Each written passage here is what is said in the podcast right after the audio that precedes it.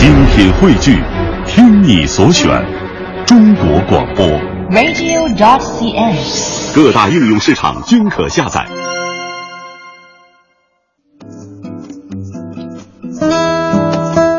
文化之旅文化播报，我们来关注一下北京音像大世界它即将停业的消息。嗯，曾经坐落在繁华的北京长安街西单路口的音像大世界，可以说是唱片音像界的一个标杆儿。它既见证了九十年代唱片业最红火的旧时光，也随着数字化大潮的到来，差点被后浪拍在了沙滩上。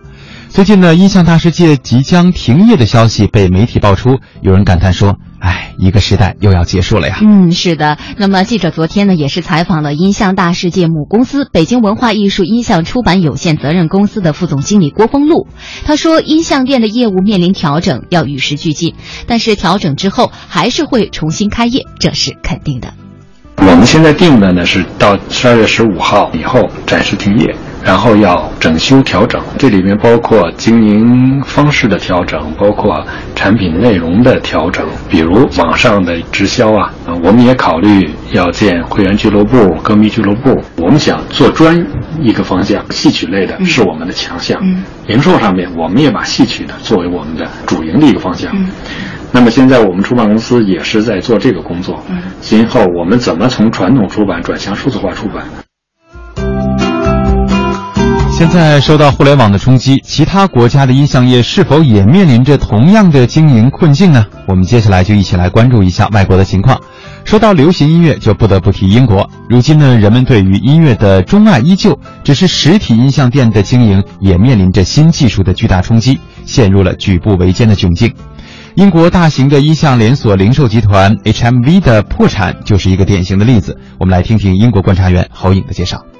英国的音像店状况呢也是不容乐观。早在2013年，英国持续近百年的音像老店 HMV 就宣布破产。从1921年在伦敦牛津街上开设第一家唱片店以来，在近一个世纪的时间内，这家音像店传遍了英国、欧洲，甚至到全世界，带领着人们享受声音和光影的奇妙。这些老唱片店面临的最大威胁就是互联网的高速发展。首先，消费者在购买影视产品时，可以直接通过亚马逊、eBay 等网络浏览目录，而且呢，他们送货上门，既节省时间，价格也更便宜。而网上下载技术的普及和乐迷影迷的个人水平提高，使他们不只在依靠 CD 和 DVD 等光盘，苹果 iPad、手机、摄像机等新型工具不仅质量、速度提高，而且呢功能多、体积小，使得消费者觉得更加钟情和顺手，也逐渐放弃了光盘等老产品。那么，数字时代的大格局也同样压缩着美国传统音乐工业的生存空间。除去一些有收藏爱好的老年顾客，传统音像店已经很少有人问津了。为了维持经营，部分音像业者开始改变经营策略，以超前卫的店面装修风格和店内酷炫大屏幕展示的方式来吸引顾客。可是，即便如此，效果也十分有限。美国观察员庞哲。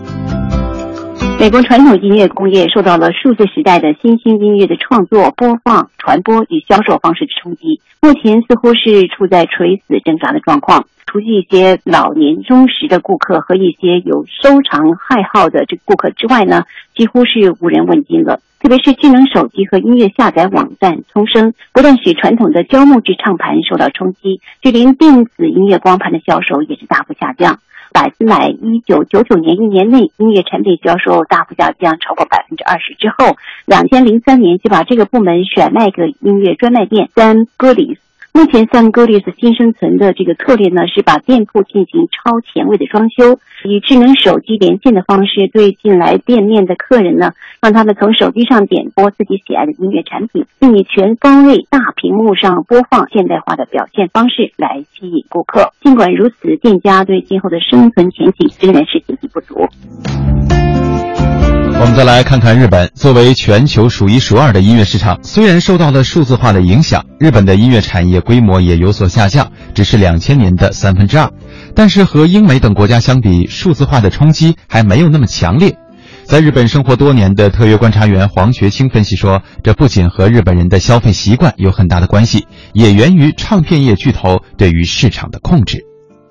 日本的很多音乐爱好者、粉丝都喜欢购买和收藏 CD，忠诚度高的粉丝甚至会购买一张专辑的几个版本。一些偶像团体一直保持着很高的实体唱片销量，偶像歌手的老唱片的再版和改版呢，也是唱片销售的重要推动力。除此以外，更重要的是传统唱片业的巨头们对整个市场的控制。比如在日本，从苹果的音乐管理器上下载一首歌曲的平均价格是两美元左右，在日本两美元可以买一张二手唱片了，所以下载音乐并不实惠。日本的音像制品实体销售，除了音乐爱好者的忠诚、行业的保护。自身也在不断的改进经营。以前以库存五万张音像制品以上的大规模店铺为主的连锁店，现在也在东京车站等繁华地段开设了库存一万三千张左右的小型店铺。在店内呢，不仅可以用积分购买商品，每两周店铺还发行一次音乐杂志，摆放在店铺内，推荐优秀的音像制品和普及音乐知识，顾客可以免费索取。